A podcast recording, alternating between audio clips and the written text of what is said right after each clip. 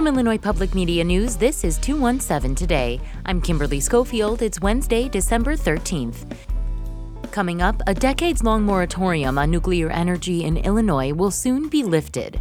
A new law will allow for a type of nuclear technology that proponents say is safer. That story in just a few minutes, but first, these headlines. The Illinois State Attorney General's office entered into an agreement to stop enforcement of the law that cracked down on so called crisis pregnancy centers. Mawa Iqbal has more. It's a rare win for the anti abortion movement in Illinois. The conservative Thomas More Society filed a challenge against the state in federal court, arguing the law violates the center's right to free speech. Attorney Peter Breen says the law targeted centers for being anti abortion. The issue of abortion is certainly one of significant contention, but there's a way to work through that public dispute, and it's not silencing your opponents. These centers are often Christian based clinics that don't offer nor refer for abortions. Critics say they use deceptive practices. I'm Mawa Iqbal. Illinois lawmakers are still hashing out permanent rules that will govern the state's assault weapons ban, which goes into effect on January 1st. Those keeping their weapons need to register them with state police by the first of the year. So far, about 6,000 people have registered some 20,000 guns and accessories. But Republican lawmakers want to know what happens with that information if the law is found unconstitutional. Suzanne Bond, the state police's acting chief legal counsel, says that's not up to them. We would hope that in deciding this litigation, the courts would um, direct the state police on what to do with that data.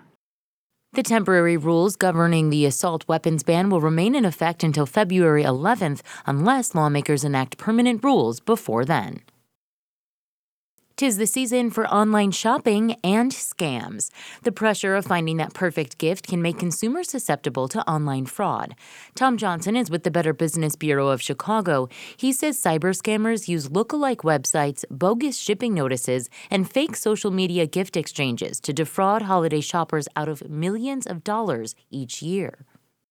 This is a topic that hits all age groups. So we really urge you over the holiday times, talk to your family, friends, and if people know about this, a red light can uh, flash in their heads when they see these type of opportunities and really try to help avoid them. Johnson says if you think you've been scammed, report it to the Illinois Attorney General's office or the Better Business Bureau.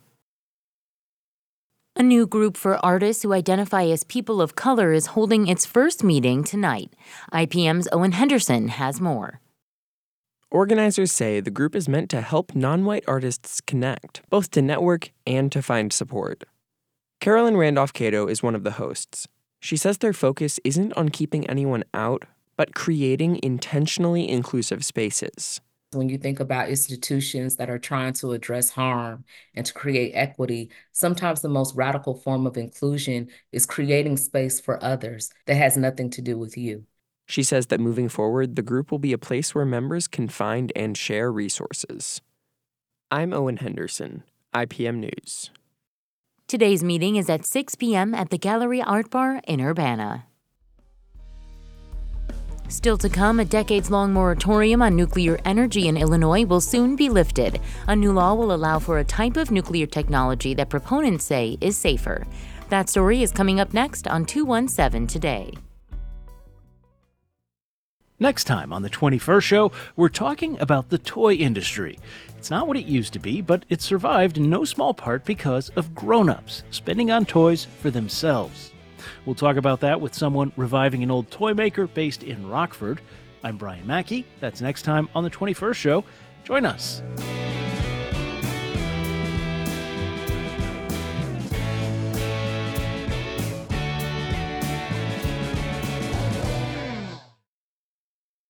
This is 217 Today. I'm Kimberly Schofield. Illinois generates more nuclear energy than any other state in the U.S. More than half of all the energy we use comes from nuclear sources. That's despite a moratorium that has been in place since 1987 that prevents the state from building new nuclear reactors. A new bill that will lift the moratorium in 2024 was signed by Governor J.B. Pritzker on Friday. The measure will allow Illinois to invest in building certain types of nuclear reactors. To learn more, I'm joined by Illinois Student Newsroom's Alyssa Eaton. Alyssa, thanks for joining us. Can you explain some of the pros and cons to nuclear energy? How does it compare to other energy sources? For sure. The most common sources of energy in the U.S. include ones that are based on fossil fuels, like petroleum, natural gas, and coal. And then there's renewable energy sources like wind and solar. And then we've got nuclear energy, which is energy harvested from the splitting of atoms in nuclear reactors. All of those energy sources, except for nuclear and renewable, release significant amounts of greenhouse gases into the atmosphere, and that contributes to climate change. So, this raises the question if we want more clean energy and to slow climate change, which energy sources should we be investing in? Those who oppose nuclear energy say Illinois should invest into renewable energies such as wind and solar, because they don't produce any radioactive waste and they're less expensive. I talked to Jack Darin. He's the director of the Illinois chapter of the Sierra Club, an environmental advocacy group. Here's what he had to say. We're concerned that if we start opening the door to extremely expensive forms of energy like nuclear, that we might stray off the path to 100% renewable energy. Proponents for nuclear energy argue that realistically, if we want a zero carbon future, nuclear energy is the best option. I talked to David Ruzic. He's the nuclear plasma and radiological engineering professor at the University of Illinois. He says that new technology makes nuclear energy really safe and reduces the most dangerous forms of waste problem with solar and wind, it's intermittent. All right. Unless you say, well, I just won't use any electricity at night or when the wind stops, right? I mean, you have to have a concentrated form of energy. If you want to do one that's extremely safe and doesn't cause pollution, then you should use nuclear. Alyssa, the new Illinois law will allow for the development of small modular nuclear reactors or micro reactors. What's special about these? So there are four different generations of nuclear reactors. Let me start with the oldest forms.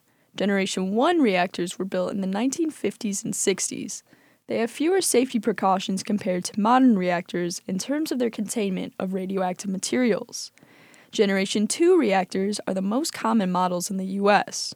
Professor Ruzic says they are very safe to the public because they have containment buildings to trap any radioactive steam or gas in the event of a malfunction. However, if something does go wrong, it's a huge financial liability. Now, Generation 3 reactors, these are the newest ones, and right now, Georgia is the only state in the US that has them. There are a lot of them overseas in places like China and Russia as well.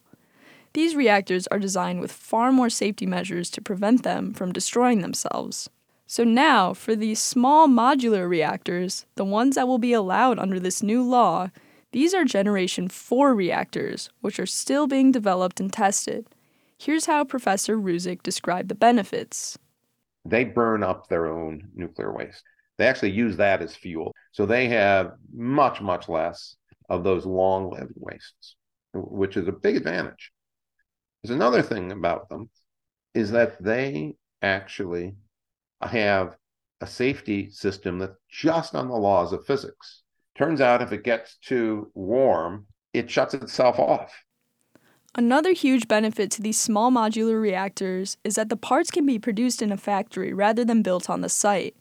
Ruzic says that this will make them much cheaper and easier to build in the long run. When can we expect to see some of these Generation 4 microreactors in Illinois? I think that depends on a lot of things. The biggest barrier is financial. Since the technology is so new, the microreactors are going to be very expensive to build initially. It will also take some time to develop the safety measures and guidelines. Once all of that gets sorted out, Professor Ruzic says that we could start seeing microreactors around the state within the next 5 to 10 years. They'll be close by, too. U of I has applied for a license to build a new Generation 4 research reactor on the Urbana campus. Alyssa Eaton is a reporter with Illinois Student Newsroom. Thanks, Alyssa, for your reporting. Thanks for having me. From IPM News, I'm Kimberly Schofield. For more information, visit ipmnewsroom.org. And finally, in your forecast, meteorologist Andrew Pritchard says today will be partly cloudy with a high of 44 degrees. That's it for today. 217 Today is produced by Stephanie Mosqueda. Reporting today contributed by Mawa Iqbal, Alex Degman, Owen Henderson, and Alyssa Eaton. Music by the Kilborn Alley Blues Band. Reginald Hardwick is our news director. I'm Kimberly Schofield. 217 Today is a production of Illinois Public Media. Thanks for listening, stay safe, and we'll talk to you again tomorrow.